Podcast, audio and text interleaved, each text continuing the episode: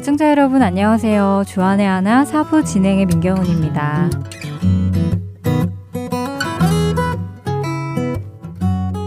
맞아 주안의 하나 4부에서도 방송 개편이 이루어졌습니다. 선지자 이야기가 종영이 되고 성경 속 단어 한마디라는 프로그램이 이어서 방송될 예정인데요. 성경 속 단어 한마디는 처음 신앙생활을 시작했을 때 세상에서 들어보지 못한 생소한 단어들 또는 오래 신앙생활을 하면서 자주 들어는 보았지만 그 뜻을 정확히 알지 못하는 단어들을 간단하게 그 의미를 다시 되짚어보는 시간입니다. 그리고 계속해서 성경 강해가 여러분들을 찾아갑니다. 7월은 캘리포니아주 사랑의 빛 선교교회 윤대형 목사께서 다니엘서를 본문으로 다르게 사는 삶이라는 시리즈 말씀을 전해주시고요. 8월에는 아틀란타 한비전교회 이호세 목사께서 베드로후서를 본문으로 말씀 전해주십니다. 그리고 9월에는 서정건 목사님이 전해주시는 역사서 시리즈 강해 설교가 준비되어 있습니다. 이제 6개월 정도 남아있는 2016년 하나님의 은혜 안에서 보내시길 소망합니다. 어렸을 때 읽었던 동화 중에 금도끼, 은도끼라는 동화가 있습니다. 여러분들도 다 아시지요? 연못 근처에서 나무를 베던 한 나무꾼이 그만 실수로 자기의 도끼를 연못에 빠뜨립니다. 그러자 연못 속에서 산신령이 나타나 금도끼를 보여주며 이것이 너의 도끼냐라고 묻습니다. 정직한 착한 나무꾼은 아니라고 대답을 하지요. 그러자 산신령은 이번에 은도끼를 보여주며 이것이 네 것이냐 하고 묻지요. 정직한 착한 나무꾼은 이번에도 아니라고 대답하며 자신의 도끼는 금도끼도 은도끼도 아닌 단순한 새도끼라고 말을 합니다. 그러자 산신령은 그의 정직함을 칭찬하며 그가 빠뜨린 새도끼뿐 아니라 선물로 금도끼, 은도끼까지 다 주는데요. 마을로 돌아온 정직한 나무꾼의 금도끼와 은도끼를 본 욕심 많은 나무꾼은 자초지정을 듣고는 자신도 금도끼, 은도끼를 얻기 위해 연못 근처에 가서 쇠도끼를 일부러 빠뜨립니다. 산신령은 이번에도 금도끼를 가지고 나와 이것이 내 도끼냐라고 묻습니다. 그러자 욕심 많은 나무꾼은 금도끼를 가지고 싶은 욕심에 그렇습니다라고 거짓말을 합니다. 이에 화가 난 산신령은 금도끼는커녕 그의 쇠도끼도 건져주지 않아서 그는 쇠도끼를 잃어버렸다는 동화이지요.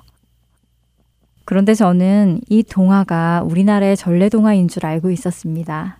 산신령이 나와서요. 그런데 얼마 전에 알게 된 것인데요. 이 동화는 한국의 전래동화가 아니라 이소무화를 한국적으로 각색한 것이라고 합니다.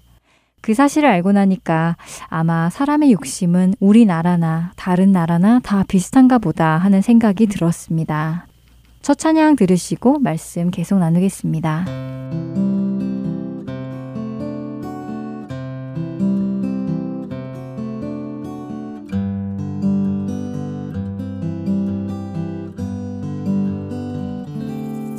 무거운 짐진 사람은 다 내게로 오라.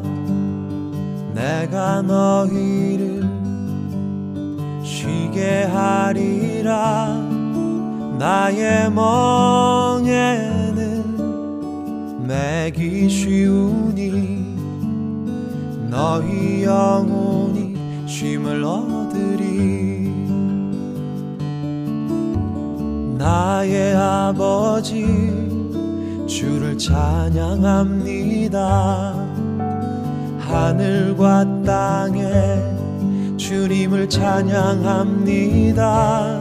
스스로 높은 자들에겐 은혜를 감추시고 어린아이들에겐 나타내십니다. 다 내게로 오라. 모두 나에게 나오라.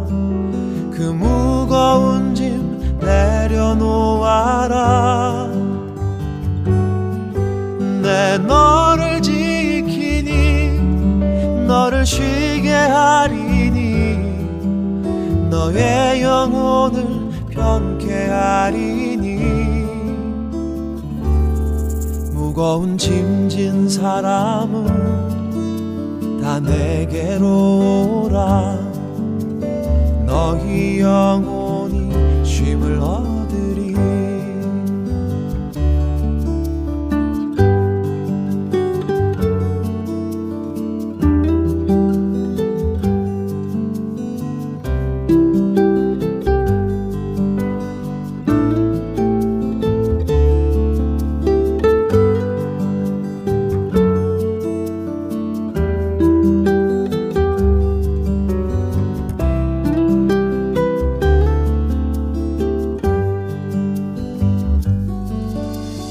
내게로 오라, 모두 나에게 나오라. 그 무거운 짐 내려놓아라. 내 너를 지키니 너를 쉬게 하리니 너의 영혼을 편케 하리니. 무거운 짐진 사람은 다 내게로 오라. 내가 너희를 쉬게 하리라. 나의 멍에는 매기 쉬우니 너희 영혼이 쉼을 얻으리.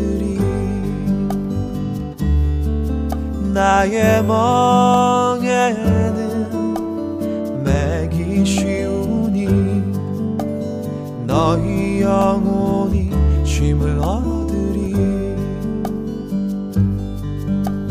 너희 영혼이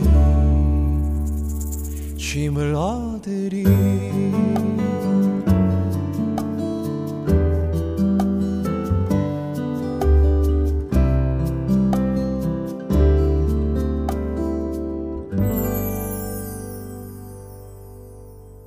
금도끼 은도끼 동화가 우리에게 주는 교훈은 무엇일까요?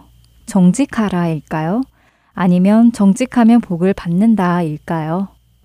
아마 세상 사람의 대부분은 정직하면 복을 받는다라는 교훈을 배울 수 있다라고 할 것 같습니다. 저도 그랬으니까요. 그런데 이런 생각이 들었습니다.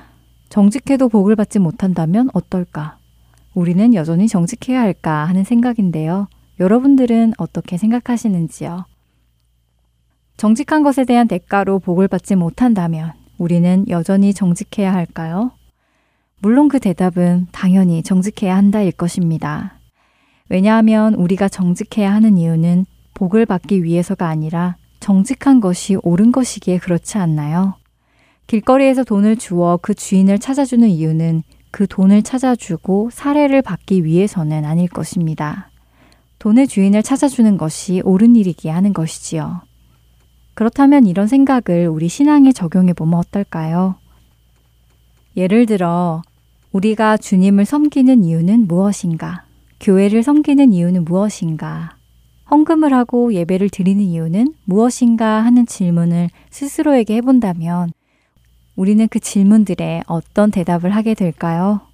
남을 의식한 대답이 아니라 자기 자신만의 그 솔직한 대답 말입니다. 혹시 우리 안에 복을 받기 위해서 예배드리고 헌금을 하고 봉사를 하려는 마음이 있는 것은 아닐까요? 하나님께 금도끼를 받고 은도끼를 받기 위해 신앙생활을 하는 것은 아닐런지 생각해 보게 됩니다. 왜냐하면 제가 처음 신앙생활을 시작했을 때 그 목적이 바로 금도끼와 은도끼였기 때문입니다. 하나님을 잘 믿으면 축복받는다. 교회에서 많은 봉사를 하면 축복받는다 하는 말을 듣고 축복을 받기 위해 교회를 다니기 시작했고 봉사를 시작했었기 때문입니다. 그러나 성경의 말씀을 더 보게 되고 주님을 더 알게 되니 그것은 잘못된 목적으로 주님을 믿는 것이라는 것을 깨닫게 되었습니다.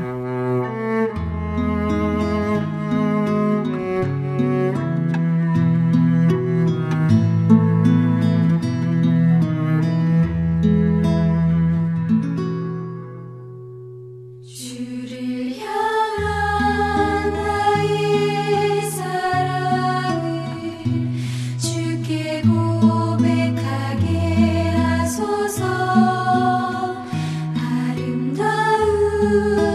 그늘 아래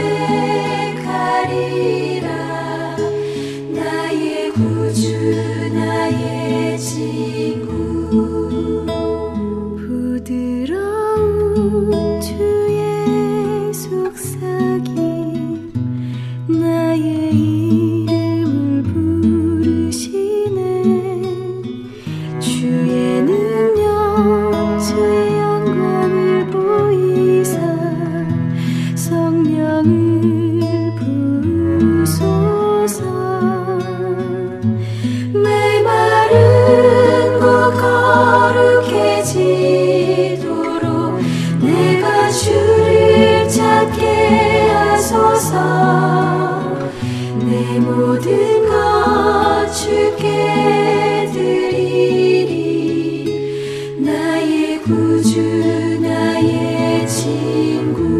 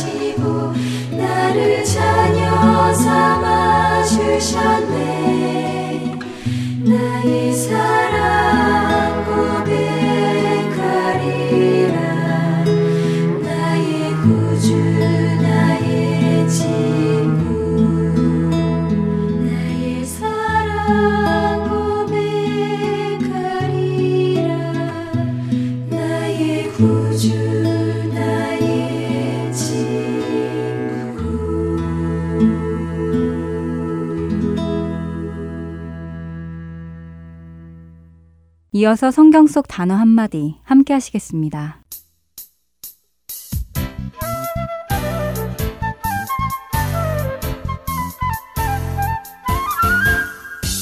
여러분 안녕하세요. 성경 속 단어 한마디의 이다솜입니다. 교회에 처음 나왔을 때 교회 안에서 듣는 생소한 단어들이 많이 있죠. 세상에서는 쓰지 않기 때문에 이게 무슨 뜻인가 하는 경우가 많습니다. 그렇다고 해서 이게 무슨 뜻이냐고 다른 사람들에게 묻기도 쉽지 않습니다. 이런 경우는 어릴 적부터 신앙생활을 한 사람들에게도 종종 나타나는데요. 어릴 적부터 교회 안에서 자랐기에 그냥 그 말들을 들으며 자라났고 그렇게 오랜 시간이 흘렀기에 이제 와서 그 말이 무슨 뜻이냐고 묻기는 더더욱이 어렵기도 합니다. 그리고 많은 경우 그 단어가 주는 어감만으로 대충 이런 뜻이겠지 하며 혼자 이해하고 넘어가는 일도 많습니다. 다행히 그 뜻을 어감으로 제대로 이해했다면 좋지만 오해를 하는 경우도 또 종종 있지요. 그래서 이 성경 속 단어 한마디 프로그램에서는 교회에서 자주 사용되지만 그 뜻을 명확히 알지 못하거나 혹은 생소한 의미를 가지고 있는 단어들을 한 주에 하나씩 택하여 여러분께 간단하게 설명을 드리려고 합니다. 그동안 무슨 뜻인가 정확히 모르면서도 누구에게 묻기도 부끄러웠던 단어들, 이 시간에 함께 알아가기 원합니다. 오늘은 그 첫 시간으로 아멘에 대해 알아보겠습니다. 에이, 교회 다니는 사람치고 아멘 모르는 사람이 어디 있어? 라고 하실 분들도 계실 것 같은데요. 하지만요, 은근히 많이 계십니다. 그리고 이제 막 교회에 나오신 분들은 설명을 들어본 적이 없기 때문에 당연히 모르시고요. 그러니까 여러분이 아는 단어가 나올 때는 모르는 사람들을 위해 인내해 주시기 바랍니다. 그럼 기도 후에 늘 하는 말, 아멘. 그 아멘의 뜻이 무엇일까요? 아멘은 히브리어의 아만의 한국어 표현입니다.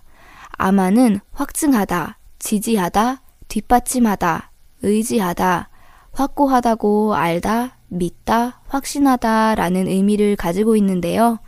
따라서 아멘의 의미는 확실한, 확고한, 신실한, 진실한, 그리고 확실히, 진실로 라고 번역할 수 있죠. 그리고 문장 끝에 아멘을 붙이는 경우는 그러하다, 그러할지어다, 그것이 이루어질지어다 라는 의미를 가지게 됩니다. 그러니까 기도나 찬송의 끝부분에 아멘 하고 말하는 것은 지금까지의 기도 내용이 또 찬송의 가사 내용이 진실합니다. 그렇게 되기를 바랍니다. 저도 동의합니다. 라고 말하는 것이지요. 그러나 예수님께서는 이 아멘을 문장 시작에 사용하시는 경우도 많으셨는데요. 내가 진실로 너희에게 이르노니 라고 본인의 말씀이 참인 것을 강조하실 때 예수님께서는 바로 아멘이라는 말로 이야기를 시작하셨습니다. 이것은 사복음서를 보면 많이 나옵니다. 여기서 잠깐만요. 혹시 사복음서는 뭐야? 라고 하실 분도 계실 것 같아서 말씀드릴게요. 사복음서는 마태, 마가, 누가, 요한 이렇게 신약성경의 시작에 나오는 4권의 복음서를 뜻한다는 것 잠시 짚고 넘어갑니다. 자, 오늘은 성경 속 단어 아멘에 대해 알아보았습니다. 아멘은 확실한, 진실한, 신실한의 의미이며 기도와 찬송의 끝에 쓰일 때는 이 기도와 찬송의 내용에 동의합니다. 진실로 그렇게 되기를 바랍니다. 라고 말하는 것이라는 것 나누었습니다. 설교 시간 혹은 말씀을 읽으며 아멘이라고 하는 것은 이 말씀이 참되고 진실하기에 우리는 그 말씀을 믿습니다. 이 말씀을 나의 것으로 삼고 살아갑니다. 라는 우리의 고백이 되겠죠. 한 주간도 주님의 모든 말씀에 아멘으로 답하시는 여러분들 되시기 바랍니다. 다음 주에 뵙겠습니다.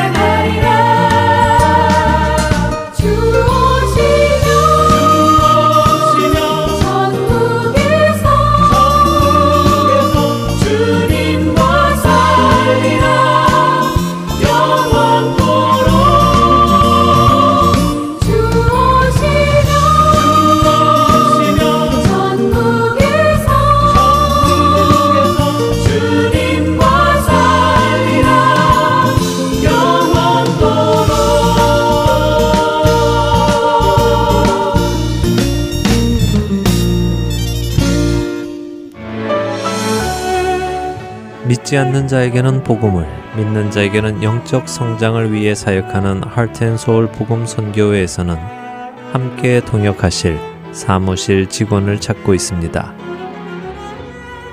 예수 그리스도의 복음을 전하는 이 일에 파트타임 혹은 풀타임으로 함께 동역하실 분들은 선교회 전화번호 602-866-8999로 연락 주시기 바랍니다.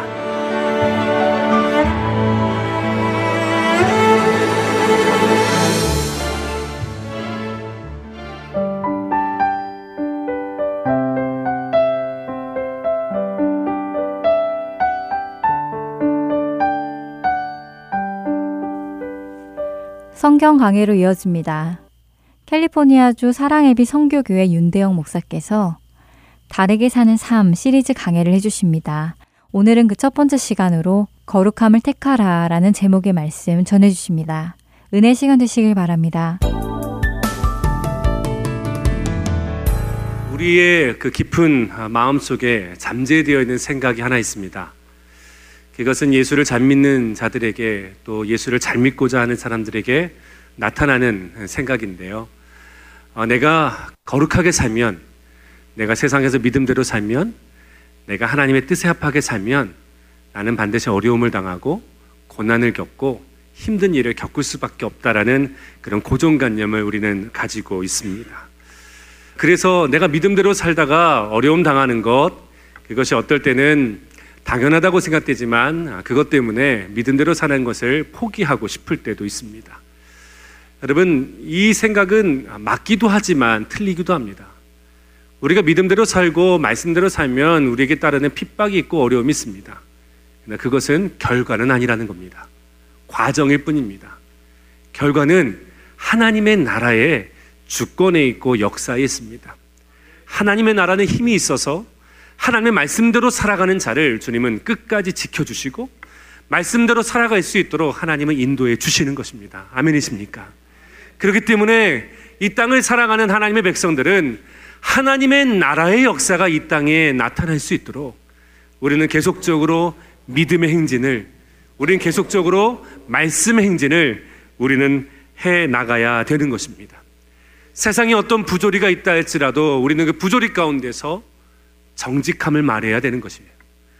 어떤 핍박과 어떤 어려움이 있고 부당한 명령을 받을 때에 그것이 내가 먹고 사는 문제와 관련되어 있다 할지라도 하나님은 정직하고 의롭게 사는 자를 절대로 굶기지 않으신다, 살려주신다는 믿음을 가지고 우리는 살아가야 되는 것입니다. 하나님의 나라는 반드시 승리합니다. 아멘이십니까?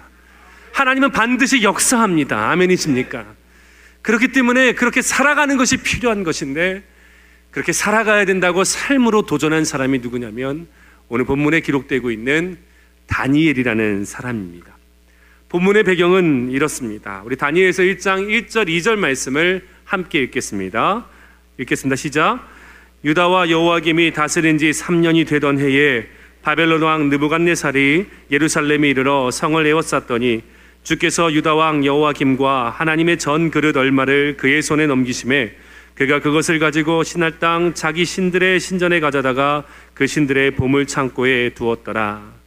여기서 말하는 여호야김은 유다의 남유다의 18번째 왕입니다. 그가 왕이 오른 지 3년이 된 그때에 바벨론과 그리고 애굽이 큰 전쟁을 하게 됐습니다. 그때에 그 바벨론의 그 신흥 왕국이 애굽, 당시 애굽이 온 세계를 다스리고 있었는데 그 나라를 파하면서 새로운 신흥 왕국으로 세워질 때에 애굽과 친밀한 관계가 있었던 그 이스라엘 백성들, 그 남유다 백성 또한 눈에 좋게 보이지가 않았던 겁니다. 그래서 남유다도 치자 해서 여호야김이 다스리는 그때에 내려와서 그 이스라엘 백성들, 남유다 백성들을 패망시키고 그리고 그 왕과 그의 많은 이스라엘 백성들을 자기 바벨론으로 데리고 오는 사건이 있었습니다. 그게 오늘 나오는 1절 2절에 나오는 이야기입니다. 근데 이렇게 이스라엘 백성들이 고난을 당하고 어려움을 당할 때마다 이 이스라엘 백성들, 하나님의 백성들이 던지는 그 반복되는 질문이 하나 있습니다. 그것은 이겁니다. 왜 하나님은 우리의 하나님인데 왜 우리를 돌봐주지 아니하시고 지켜주지 않느냐 하는 겁니다. 전쟁이 났으면 하나님께서 우리를 지켜주고 도와주셔야 되는데 왜 이방 민족에 의해서 우리가 핍박을 받고 그들의 포로가 되어서 왜 우리에게 고난과 고통의 순간들을 주시는가 하는 질문들을 우리가 하게 됩니다. 어찌 보면은 그 남유다 여호야김이 이 바벨론의 편에 서야 되는데 애굽의 편에 서가지고 정치를 제대로 못해서 그렇게 된 것 같기도 하고, 왕이 시대 흐름을 잘못 판단해서 전투력이 약하고 준비가 안 돼서 그들이 바벨론의 포로가 된 듯하게 보이지만 이 안에는 하나님의 담겨져 있는 섭리의 손길이 있습니다. 당시 남유다는 하나님 앞에 영적으로 부패한 나라였고 부패한 땅이었고 부패한 왕이었습니다. 사방에 우상 숭배가 가득해서 하나님께서 자기 백성 남유다 이스라엘 백성을 징계하지 않고서는 그것을 돌이킬 수 없는 상황에 놓여져 있는 상태였습니다. 그렇다 보니까 하나님께서 어쩔 수 없이 바벨론이라는 나라, 이방 나라를 통해서 이스라엘 백성 남유다를 치게 됩니다. 여러분, 하나님이라도 그렇게 하고 싶으셨겠습니까? 내 백성입니다. 나의 자녀입니다. 내 친백성입니다. 내 친백성을 굳이 바벨론의 그 이방인들, 하나님을 섬기지 않는 그들을 통해서 내 백성을 친다는 건요, 하나님 편에서 볼 땐 정말 가슴 찢어지는 아픔의 순간입니다. 그런데도 불구하고 그렇게 할 수밖에 없었던 그 이유는 하나님의 백성이기 때문이겠다는 거예요. 왜냐하면 돌이켜야 되니까요. 계속 그 죄 가운데 있으면 안 되고 나를 찾고 부르짖는 나의 백성이 되어야 되기에 하나님은 불가피하게 바벨론을 통해서 징계를 내릴 수밖에 없었습니다. 죄의 부분으로 생각한다면 바벨론이 이스라엘 백성보다 더 많은 죄를 범했습니다. 그나마 이스라엘 백성은 하나님이라는 그 존재 자체에 대해서는 알고는 있었어요. 근데 바벨론은 그런 존재도 모릅니다. 더 타락했고 더 하나님을 부정하고 더 하나님을 대적하는 자들이 바벨론이었지만 바벨론을 징계하지 않고 남유다를 징계했습니다. 그것은요, 자기 백성이기 때문에 그런 거예요. 여러분, 남의 자식이 잘못하고 남의 자식이 실수하고 남의 자식이 나쁜 짓 하면 여러분, 남의 자식은 혼댈 이유가 없습니다. 왜 굳이 혼댑니다, 입 아프게? 그럴 이유가 없는 거예요. 근데 내 자식은 어떻습니까? 내 자식은 혼댑니다. 남의 자식 잘못했다고 걔를 불러놓고 나서 너 내일부터 일주일 동안 컴퓨터 못한다, 학교 갈 생각하지 마, 이게 말이 먹히겠습니까? 그건 할 수도 없는 겁니다. 근데 나의 자식한테는 그럴 수 있는 거예요. 나의 자식이 그렇게 하면 너 일주일 동안 너 스마트폰 안 돼, 너 친구랑 못 만나, 너 외식도 안 돼, 아무것도 안 돼, 아무도 안 하세요, 집에 들어가 있어, 방에 들어가 있어 하면은 여러분, 그럴 수밖에 없는 이유는 그 부모이기 때문에 그렇게 한다는 것이죠. 그런데 그 아이가 그 부모의 그런 징계와 그런 혼남을 당하고 나서 어깨가 쭉 처진 채로 방에 들어가잖아요. 그 힘 빠진 그 자식의 혼나서 들어가는 그 자식의 뒷모습을 보면서 그 어떤 부모도 예스! 내가 이겼어! 이렇게 하는 부모는 없습니다. 가슴이 아파요. 찢어져요. 혼내고 나서도요, 어떻게 얘를 길을 살려줄까? 어떻게 하면 길을 살려줄까? 혼내고 났는데 저녁 반찬은 더 좋아져요. 그런 거 있잖아요. 길을 살려주고 싶으니까요. 가슴에 애잔한 그 아픈 마음이 있는 거예요. 하나님께서 이스라엘 백성을 바벨론에 의해서 징계를 받게 할 때에도 이스라엘 백성을 너무나 사랑했고 그들이 나에게로 오기를 원했기에 하나님은 내린 징계였다는 겁니다. 그렇게 안 하면 안 됐다는 거예요. 근데 여러분, 우리가 더 깊이 생각해야 될 건 뭐냐면요, 징계를 안 받는다 이게 아니라 내가 잘못했는데도 불구하고 내가 분명히 하나님과 멀어져 있어요. 하나님 앞에 죄를 범했어요. 이렇게 하면 안 되는 거예요. 분명히 나는 잘못된 그릇된 길을 가고 있는데도 불구하고 나의 삶에 문제가 안 생기고 평탄함이 임하고 더 잘 되고 있는데 그것을 은혜라고 말해서는 안 된다는 거예요. 우린 가끔 이럴 때가 있어요. 난 분명히 잘못했어요. 내가 알아요. 남들에게 들키지 않았을 뿐이지 내가 정말 하나님 앞에 뭔가 문제가 있다는 걸 알아요. 근데 사업도 잘 돼요. 자녀도 잘 자라요. 문제가 없는 것 같아요. 평탄해요. 다 좋아요. 근데 그거를 가지고 내가 하나님과 분명히 뭔가 잘못되어 있는데, 본질적으로 잘못되어 있는데 그냥 눈에 보는 현실이 잘 된다고 해서 내가 그거를 가지고 하나님 나를 지켜주고 계신다, 나를 보호하고 계신다라고, 은혜 주셨다라고 말해서는 안 된다는 거예요. 하나님이 참고 기다리고 계시는 거겠죠. 돌이키기를 그냥 불쌍히 여겨주고 계시는 것이고 긍휼히 여겨주고 계시는 것이지 내가 하나님의 은혜를 받고 있다라고 말해서는 안 된다는 거예요. 그때를 놓치면요, 손쓸 수 없는 상황까지 가버려요. 여러분, 우리가 사람은 속일 수 있어도요, 하나님은 절대 속일 수 없습니다. 여러분이 사람은 다 속일 수 있다 할지라도 우리 마음을 보시는 우리 그 주님은 절대 속일 수 없다는 거예요. 돌이키셔야 되는 거예요. 하나님과 깨어진 그릇된 관계를 벗어던지고 주님께로 나아가야 되는 거예요. 하나님께서 이스라엘 백성의 징계를 주신 이유는 사랑했기 때문이고 돌이키기 원했던 거예요. 그런데 이스라엘 백성이 포로로 잡혀갈 때 그 포로의 한 사람 가운데 누가 있었냐면 오늘 본문에 나오는 다니엘이라는 사람이 있었습니다. 그 당시에 바벨론의 그 느부갓네살 왕은 다른 나라의 왕들보다 탁월한 정치력이 있어서 다른 나라의 왕들은 전쟁을 하고 나서 그 식민지 포로 사람들을 데리고 오면 정말 포로처럼 돼 있고 종처럼 돼 있고 곤욕을 치르게 했고 고역을 치르게 했습니다. 그런데 느부갓네살 왕은 그런 방법을 쓰지 않고 오히려 회유 정책을 펼쳤어요. 바벨론의 사람으로 만들고자 했습니다. 잘해줬습니다. 바벨론의 사람처럼 대해줬고 너희들도 얼마든지 바벨론 사람처럼 될 수 있어서 좋은 위치에 올라갈 수 있고 성공할 수 있다. 회유 정책을 펼쳤습니다. 그리고 그 회유 정책을 통해서 그렇게 성공한 그 식민지의 사람들을 다시 그 나라에 보내서 그 식민지의 나라 또한 바벨론의 나라처럼 만들고자 했다는 거예요. 그래서 이름도 바벨론의 이름으로 만들고 왕이 먹은 진미와 왕이 누리고 있는 모든 것들도 함께 누릴 수 있는 혜택을 주기 시작했습니다. 포로인데 포로처럼 대하지 않았어요. 다니엘이 그렇게 훈련받았던 사람 가운데 하나였는데 어떤 대접을 받았는지 더 구체적으로 보기 원합니다. 1장 5절의 말씀인데 우리 함께 읽어볼까요? 시작. 또 왕이 지정하여 그들에게 왕의 음식과 그가 마시는 포도주에서 날마다 쓸 것을 주어 3년을 기르게 하였으니 그 후에 그들은 왕 앞에 서게 될 것이라. 뭐라고 말하고 있습니까? 그 다니엘의 오늘 말씀에 보면은 3년 동안 좋은 것, 근데 얼만큼 좋은 거냐면 왕이 먹는 음식과 같은 것, 왕이 모시는 포도주와 같은 것, 그것을 주어서 3년을 기르게 하였다는 거예요. 왕이 먹는 것과 똑같이 좋습니다. 포도주인데 날마다 좋은 것을 주었어요. 그리고 3년 후에 왕 앞에 서서 평가하겠다는 겁니다. 뭔 얘기입니까? 3년 동안 왕이 베풀어지는 왕의 진미와 좋은 것을 먹고 마실 때마다 그 포로되었던 사람들은 이렇게 얘기할 수 있는 거예요.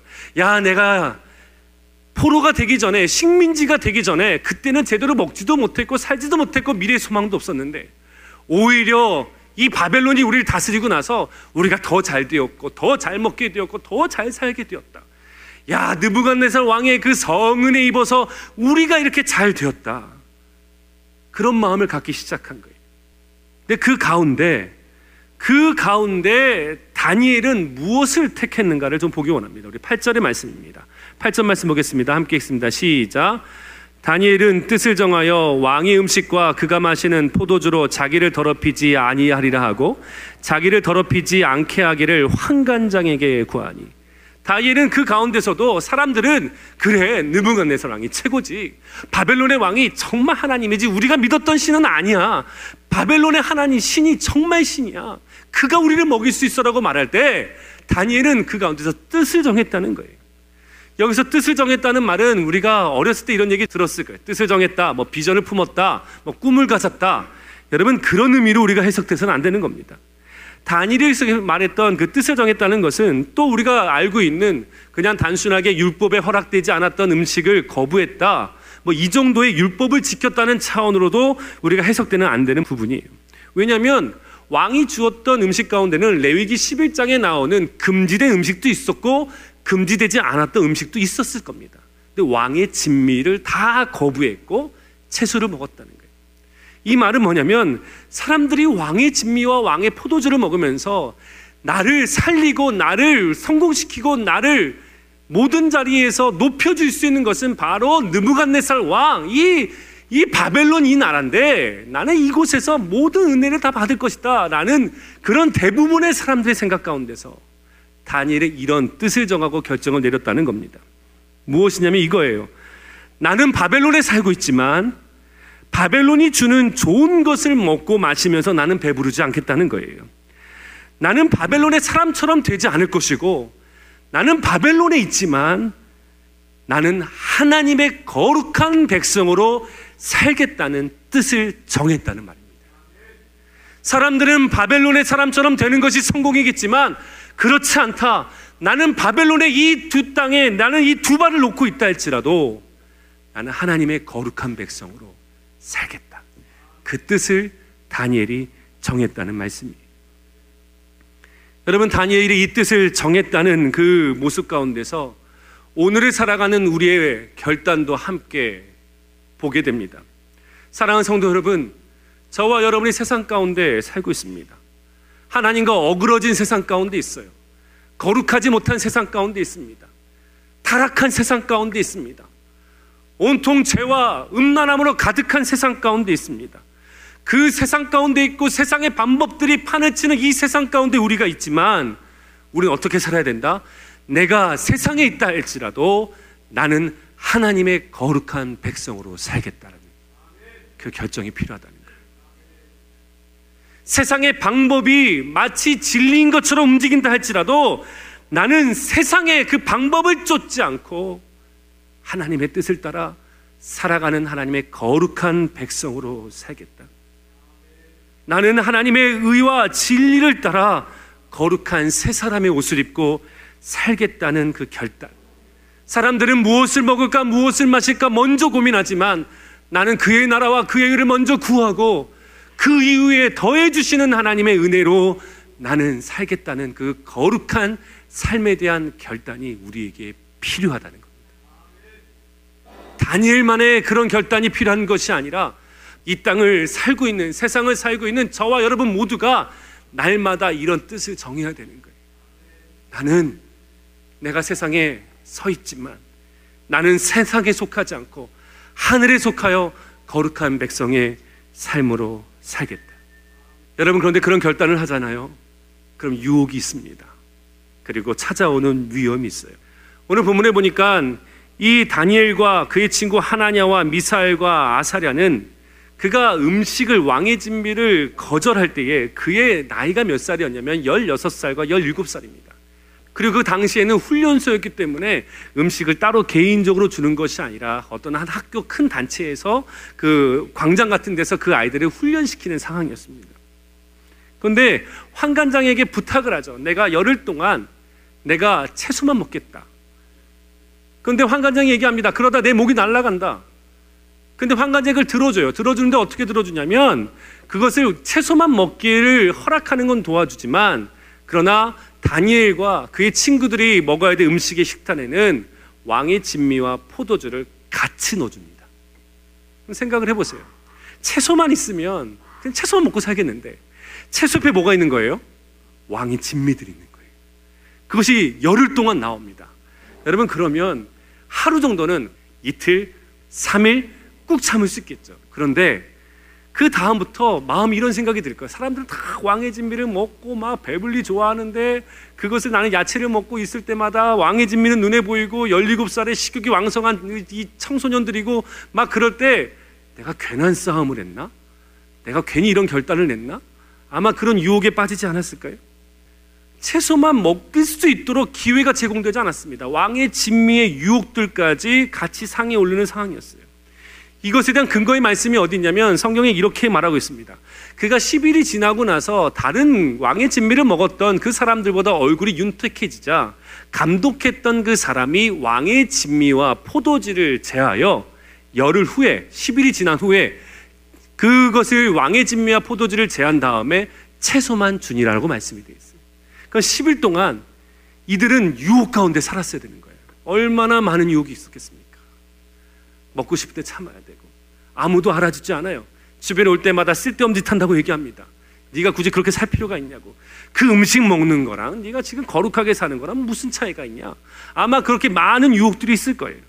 그런데도 불구하고 그 유혹을 이기는 다니엘과 세 친구의 모습을 보게 됩니다.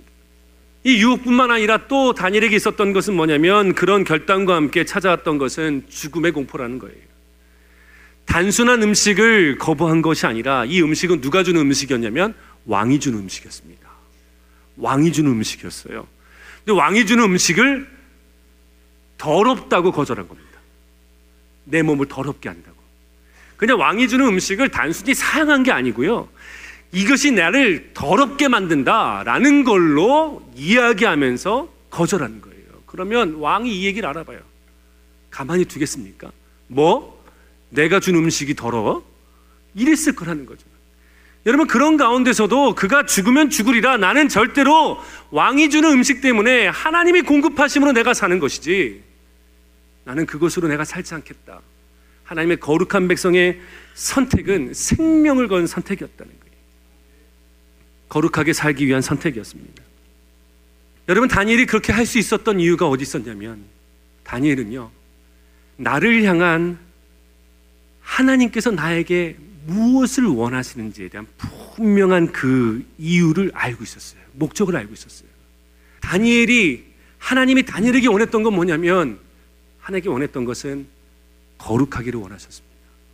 여러분, 이스라엘 백성이 출애굽할 때에 하나님께서 이스라엘 백성에게 이런 말씀을 하십니다. 너희가 가나안 땅에 들어가면 기억해야 될 것이 있다. 내가 거룩하니 너희도 거룩해야 된다. 내가 거룩하기 때문에 나의 백성 너희도 거룩해야 된다. 하나님은요, 나는 전지전능하니까 너희도 전지전능해야 돼, 이렇게 말씀한 적은 한 번도 없어요. 하나님이 우리에게 원하시는 유일한 딱 한 가지는 내가 거룩하니 너희도 거룩해야 된다는 거예요. 다니엘은요, 하나님의 나를 향한, 자기를 향한 무엇을 원하는지를 알고 있었습니다. 그런데 이 왕이 베푼 음식을 여러분 언제까지 거부해야 되는지 아십니까?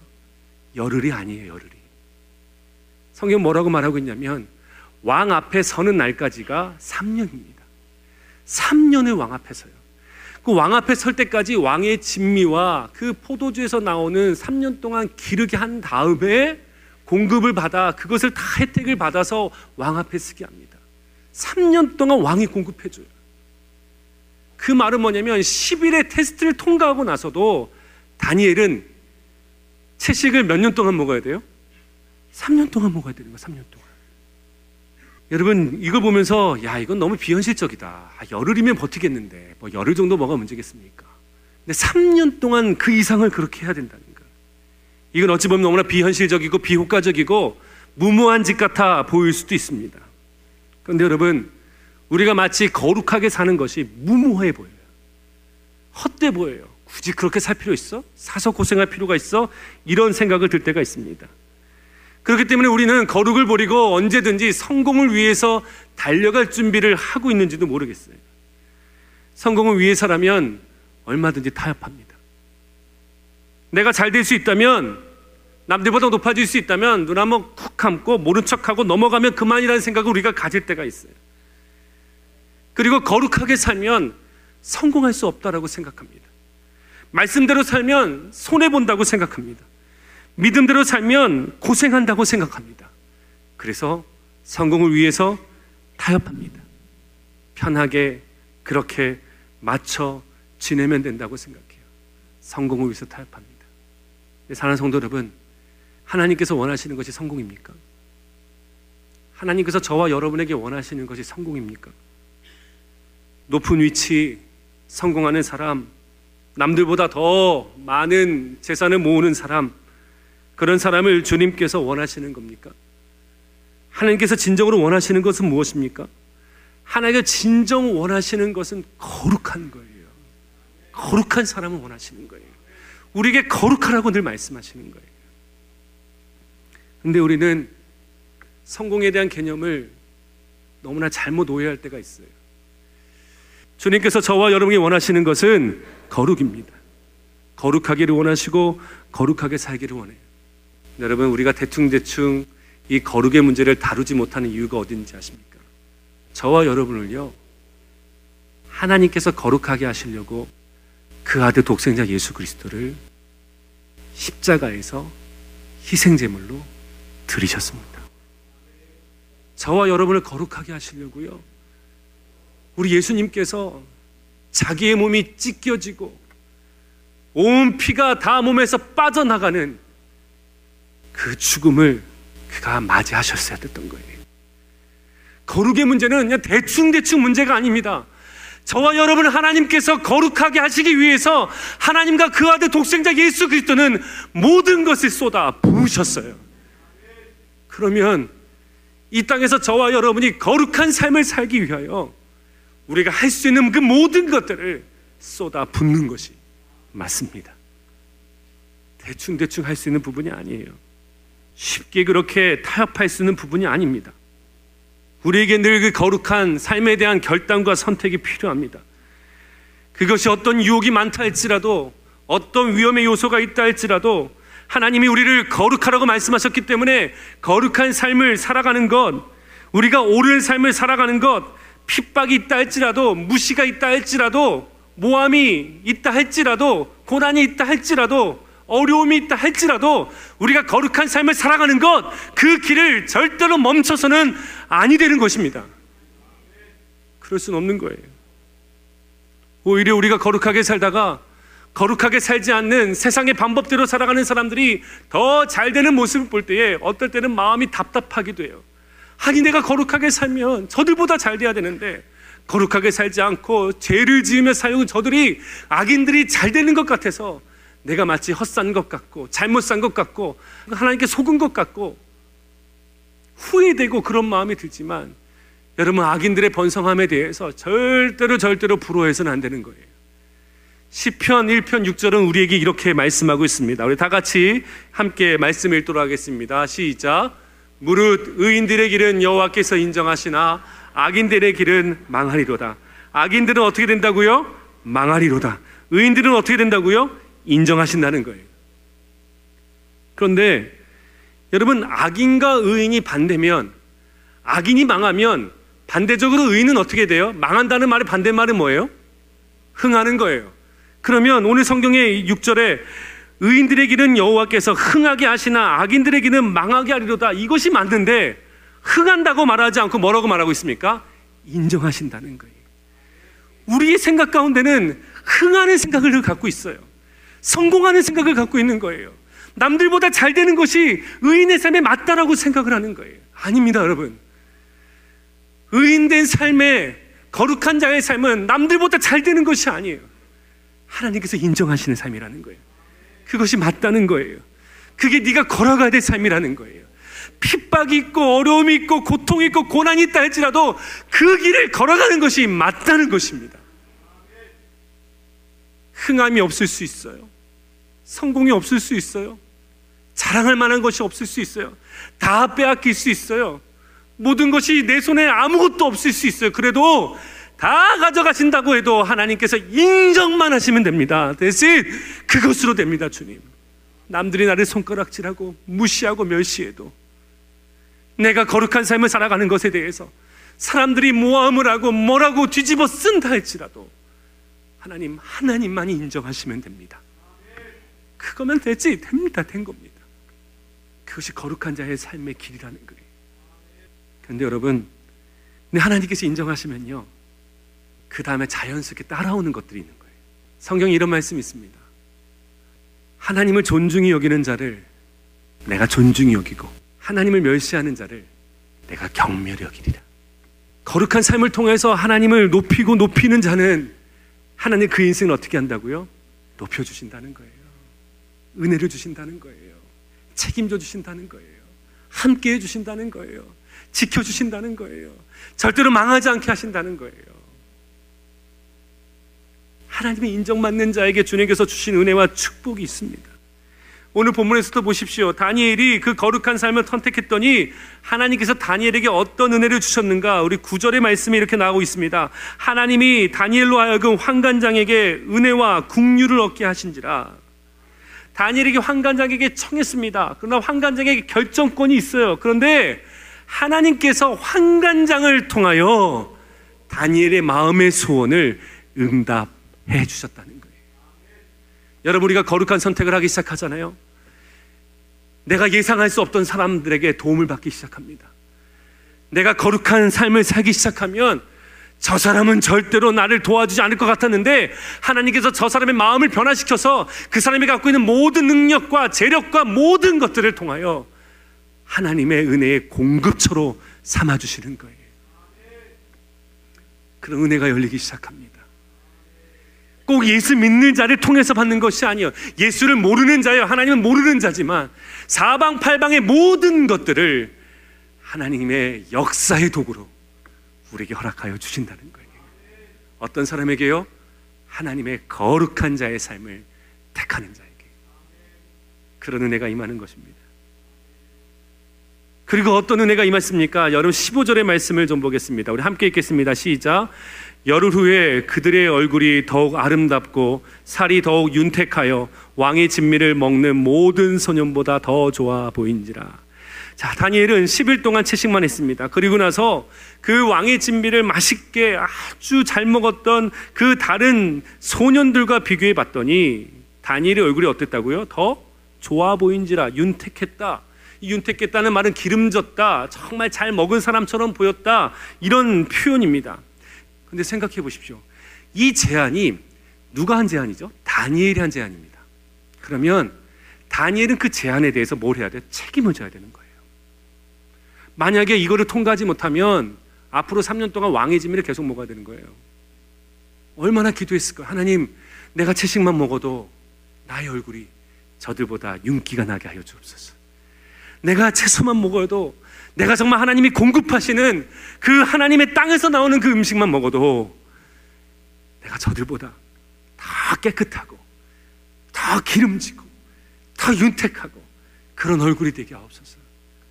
기도했더니 하나님께서 어떻게 하신 거예요? 응답하신 거예요. 그 기도에 응답하시는 은혜와 축복이 있는 겁니다. 그것뿐만이겠습니까? 열흘을 통과하고 나서 앞으로 3년 후에 그 느부갓네살 왕에 설 때까지 그는 왕의 진미를 먹지 않고 거룩한 삶을 선택하기 위하여 그것을 거부하고, 그가 채소만 먹었을 때에도 3년 후에 왕의 앞에 섰을 때 그 느부갓네살 왕이 다니엘과 그 친구를 보면서 너 얼굴 왜 그래? 대체 어떻게 된 거야? 이렇게 묻지 않고 오히려 그들을 높이 세우고 칭찬했다는 거예요. 티가 안 났다는 거예요. 그거 뭡니까? 다니엘과 그 친구들의 기도의 응답이 있었다는 거예요. 내가 거룩하니 너희도 거룩하라. 하나님과의 친밀함을 말하고 있는 거예요. 그러면 당연히 하나님과의 친밀한 그 자의 간구를 하나님은 들어주시는 거예요. 16절의 말씀에 보니까 또 이런 은혜도 있었습니다. 그리하여 감독하는 자가 그들에게 지정된 음식과 마실 포도주를 제하고 채식을 주니라. 10일 동안은 엄청나게 유혹이 됐을 겁니다. 그러나 10일이 지난 그 이후에는 그 유혹거리가 이제 없어요. 채식만 그가 먹을 수 있게 되었습니다. 유혹이 없다는 거예요. 그 유혹에서부터 자유케 하시는 그 은혜의 손길 또한 다니엘에게 임하기 시작했습니다. 여러분, 우리가 거룩한 삶을 살고 결단하고 나아가면요, 나를 유혹했던 유혹의 요소들이 어느 순간 사라지기 시작합니다. 아, 얘는 건드려도 안 되는구나. 그런데 왜 사단 마귀가 계속 우리 앞에 와가지고 계속 공격하는지 아세요? 건들면 넘어지거든요. 결단을 해봤자 오래 못 가요. 결단을 해도 좀 유혹하면 넘어가요. 결단을 해도 옆에서 조금 건들면 그럴까? 하고 넘어가요. 그러니까요, 항상 유혹거리가 이 잔뜩 있는 거예요. 여러분, 책 중에 이런 책이 있잖아요. 바보는 늘 결심만 한다고. 결심만 합니다. 결심만 하면 뭐합니까? 유혹 오면 넘어가는데, 결심하면 넘어가고, 결심하면 넘어가니까요, 그 유혹거리가 절대로 우리 주변에서 사라지지 않는 거예요. 그런데 내가 각오하고 결단하고, 아니야, 나는 하나님의 거룩한 백성으로, 난 넘어지지 않아, 죄에 손대지 않아, 나는 절대 쓰러지지 않아, 내가 믿음을 보이고 나아가잖아요.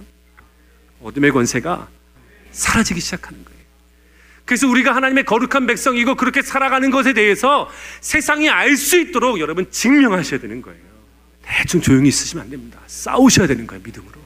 나는 죄를 범하지 않겠다, 넘어가지 않겠다, 쓰러지지 않겠다, 술과 담배와 음란한 것에 넘어가지 않겠다, 나는 돈의 물질 가운데 나는 쓰러지지 않겠다, 유혹 가운데 나는 그것을 사로잡히지 않겠다. 결단이 필요한 거예요. 싸움이 필요한 거예요. 여러분, 내가 하나님의 거룩한 백성이고 나는 죄 가운데 끊고자 하는 삶을, 나는 살고자 하는 믿음의 결단과 의지를 보이셔야 됩니다. 보이셔야 유혹이 없는 거예요. 여러분들 직장에서는 어디든지 간에 늘 뭔가 그 두 다리를 겹치고 있어요. 그러니까 맨날 유혹이 있는 거예요. 맨날 유혹이. 근데 그거 욕먹고 싶지 않아서, 그거 손에 한번 보고 싶지 않아서 싸우지 못하고 드러내지 못하고 나타내지 못하니까요, 그 유혹 가운데 있는 거예요. 오늘 다니엘 보십시오. 그가 10일 동안 정말 의지대로 결정하고 했더니 감독관이 더 이상 왕의 진미와 포도주를 그의 상의에 올려주지 않아요. 처음에 열흘 동안 왜 올려줬을까요? 아, 오래 못 갈 거야. 결국 먹게 될 거야. 자기가 어떻게 버티겠어? 냅둬봐. 아마 그랬을 겁니다. 근데 열흘 동안 딱 보니까 그가 정말 채식만 먹고 하나님을 의지하거든요. 아, 쟤는 정말 그렇게 하려구나. 와우. 그러면서 유혹이 사라지기 시작하는 거예요. 우리도 마찬가지입니다. 내가 거룩한 삶에 대한 필사적인 삶이 있으면요, 계속 그 거룩한 길을 갈 수 있도록 하나님께서 우리를 인도해 주시는 것입니다. 마지막으로 다니엘에게 있었던 그 거룩한 삶 가운데 있었던 은혜와 축복이 뭐냐면 17절의 말씀입니다. 우리 다 같이 함께 읽어보겠습니다. 시작. 하나님이 이 네 소년에게 학문을 주시고 모든 서적을 깨닫게 하시고 지혜를 주셨으니 다니엘은 또 모든 환상과 꿈을 깨달아 알더라. 하나님께서 다니엘을 바벨론의 포로가 되게 하셨고 하나님께서 다니엘을 바벨론에 살게 하셨다면 하나님께서 다니엘을 향한 하나님의 계획이 있어요. 그럼 다니엘은 바벨론에서 반드시 살아남아야 됩니다. 3년의 많은 사람들과의 그 테스트 기간 가운데서도 다니엘은 반드시 살아남아야 돼요. 그러기 위해서 뭐가 필요해요? 그 다른 소년들보다 지혜가 필요하고 총명함이 필요하고 모든 학문을 깨달아 알 수 있는 그 모든 것이 필요해요. 환상과 꿈을 깨달아 알 수 있는 지혜가 필요해요. 그런데 그것을 하나님께서 어떻게 하셨다고요? 주셨더라라는 거예요. 바벨론의 땅에서 하나님의 거룩한 백성으로 계속적으로 살아갈 수 있도록, 쓰임받는 하나님의 거룩한 백성이 될 수 있도록 하나님께 필요한 것들을 공급해 주시고 채워주셨더라. 사랑하는 성도 여러분, 저와 여러분이 거룩한 삶을 선택하고 나아가기 시작하면 이 땅에서 저와 여러분이요, 세상 사람들과 같은 사람이 아니라 하나님의 사람으로 쓰임받을 수 있도록 그 모든 것들을 주님께서 더하여 주시는 거예요. 물질도, 지식도, 지혜도, 만남도, 여러분이 필요한 그 모든 것도 내가 구했던 그 이상으로 하나님께서 공급해 주시는 거예요. 사랑하는 성도 여러분, 여러분이 이 땅에 살아가면서 지금 내가 하나님 편에 서야 될 것인가, 아니 세상 편에 서야 될 것인가 갈등하시는 분 계십니까? 내가 세상에 발맞추어서 세상에 추구하는 것을 같이 추구하여 내가 성공한 길을 얻어야지라고 생각하고 계십니까? 아니면 내가 거룩한 삶을 살다가 남들이 가지 않는 좁은 길, 그 힘든 길을 걸어가면 내가 혹시 고되지 않을까? 내가 혹시 힘들지 않을까? 여러분 두려운 마음으로 여러분 혹시 살고 있지 않습니까? 그러나 여러분 두려워하지 말아야 될 것은 하나님은 거룩한 자의 삶을 인정하시고 세상의 모든 것들을 파하시고 하나님의 나라의 다스림의 능력을 주님께서는 보여주시는 것입니다. 요한계시록 18장 1절의 5절 말씀을 읽고 우리 마무리하기 원합니다. 제가 읽어볼게요. 이 일 후에 다른 천사가 하늘에서 내려오는 것을 보니 큰 권세를 가졌는데 그의 영광으로 땅이 환하여지더라. 힘찬 음성으로 외쳐 이르되 무너졌도다, 무너졌도다. 큰 성 바벨론이여, 귀신의 처소와 각종 더러운 영이 모이는 곳과 각종 더럽고 가증한 새들이 모이는 곳이 되었도다. 그 음행의 진노에 포도주로 말미암아 만국이 무너졌으며 또 땅의 왕들이 그와 더불어 음행하였으며 땅의 상인들도 그의 사치의 세력으로 치부하였도다 하더라. 또 내가 들으니 하늘로부터 다른 음성이 나서 이르되 내 백성아, 거기서 나와 그의 죄에 참여하지 말고 그가 받을 재앙들을 받지 말라. 그의 죄는 하늘에 사무쳤으며 하나님은 그의 불의한 일들을 기억하신지라. 큰 성 바벨론, 큰 성 바벨론, 세상에 살고 있는 우리들이지만 그 죄 가운데 있지 말라. 거룩함을 택해라. 거룩함을 살아라. 하나님께서 세상을 멸하게 하여 주시고 우리를 책임져 주시고 인도해 주신다는 거예요. 사랑하는 성도 여러분, 말씀을 마무리합니다. 거룩함에 관심을 가지십시오. 하나님은 저와 여러분의 거룩에 관심이 있으셨습니다. 우리의 관심 또한 거룩에 있어야 되는 거예요. 성장이 아닙니다. 성공이 아닙니다. 내가 거룩한가? 거룩한 삶, 거룩한 행동, 정말 주님께서 원하시는 진실되고 바르고 거룩한 삶을 향하여 함께 달려갈 수 있는, 그래서 그 길을 걸어갈 때 하나님께서 모든 돕는 손길을 주시고 길을 열어주시고 거룩한 삶을 선택한 우리를 부끄럽지 않게 하시고 하나님께서 우리가 이 땅에서 거룩한 하나님의 쓰임받는 인생 될 수 있도록 모든 것을 더하여 주시는 하나님 은혜 가운데 날마다 승리하며 살아갈 수 있는 저와 여러분 되시길 주님의 이름으로 축원합니다. 아멘.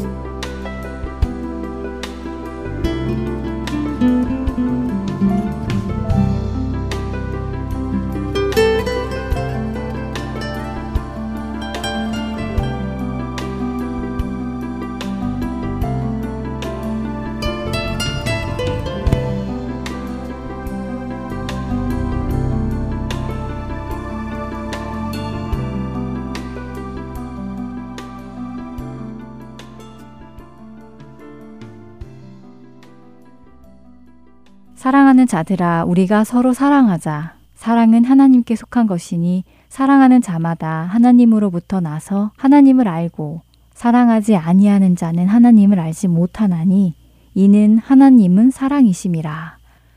하나님의 사랑이 우리에게 이렇게 나타난 바 되었으니 하나님이 자기의 독생자를 세상에 보내심은 그로 말미암아 우리를 살리려 하심이라. 사랑은 여기 있으니 우리가 하나님을 사랑한 것이 아니요 하나님이 우리를 사랑하사 우리 죄를 속하기 위하여 화목 제물로 그 아들을 보내셨음이라. 사랑하는 자들아, 하나님이 이같이 우리를 사랑하셨은즉 우리도 서로 사랑하는 것이 마땅하도다. 요한일서 4장 7절부터 11절의 말씀입니다. 우리가 주님을 섬기고 그분을 사랑하는 이유는 그분에게서 어떤 축복을 받기 위해서가 아닙니다. 금도끼도 받고 은도끼도 받기 위해서가 아닙니다. 우리가 주님을 섬기고 그의 몸 대신 교회를 섬기고 서로 사랑하는 이유는 그분이 먼저 우리에게 모든 축복을 주셨기 때문입니다. 그분이 먼저 우리를 사랑하셨기 때문이지요. 우리는 이미 그분께 말로 형언할 수 없는 또 값으로 매길 수 없는 영원한 생명이라는 축복을 받았습니다. 이미 받은 그 은혜 자체만으로도 우리는 감당할 수 없는 축복을 받은 사람들입니다. 그런데 왜 우리는 여전히 주님께 이런저런 각자가 원하는 금도끼, 은도끼를 주시라고 부탁할까요? 마치 우리의 목적이 금도끼, 은도끼에 있는 것처럼 말입니다. 오늘 주님을 사랑하고 주님을 섬기고 교회를 섬기고 성도를 섬기는 나의 이유는 어디에 있는지, 그 목적은 어디에 있는지 다시 점검해 보기를 원합니다. 죽을 수밖에 없던 자가, 지옥으로 떨어질 자가 생명을 얻고 천국으로 가게 되었다면 그 일을 행하신 그분을 사랑하고 섬기는 것이 당연하기 때문입니다. 우리에겐 더 이상 다른 목적이 있을 수 없기 때문입니다. 우리가 사랑함은 그가 먼저 우리를 사랑하셨습니다. 요한일서 4장 19절의 말씀을 다시 생각하며 각자의 모습을 돌아보는 우리가 되기를 소원합니다. 지금까지 주안의 하나 사부 함께해 주셔서 감사드립니다. 다음 시간에 뵙겠습니다. 안녕히 계세요. 주님과 함께하는 이 고요한 시간, 주님의 보좌 앞에 내 마음을 쏟네. 모든 것 아시는 주님께 감출 것 없네. 내 맘과 정성 다해 주 바라나이다. 나 염려하지 않아도 내 쓸 것 아시니 나 오직 주의 얼굴 구하게 하소서. 이해할 수 없을 때라도 감사하며 날마다 순종하며 주 따르오리다. 온 맘 다해 사랑합니다. 온 맘 다해 주 알기 원합니다.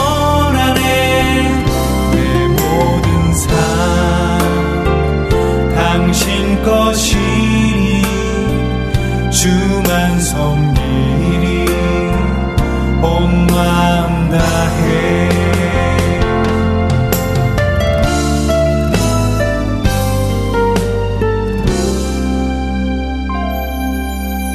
주님과 함께하는 이 고요한 시간, 주님의 보좌 내 마음을 쏟네. 모든 것 아시는 주님께 감출 것 없네.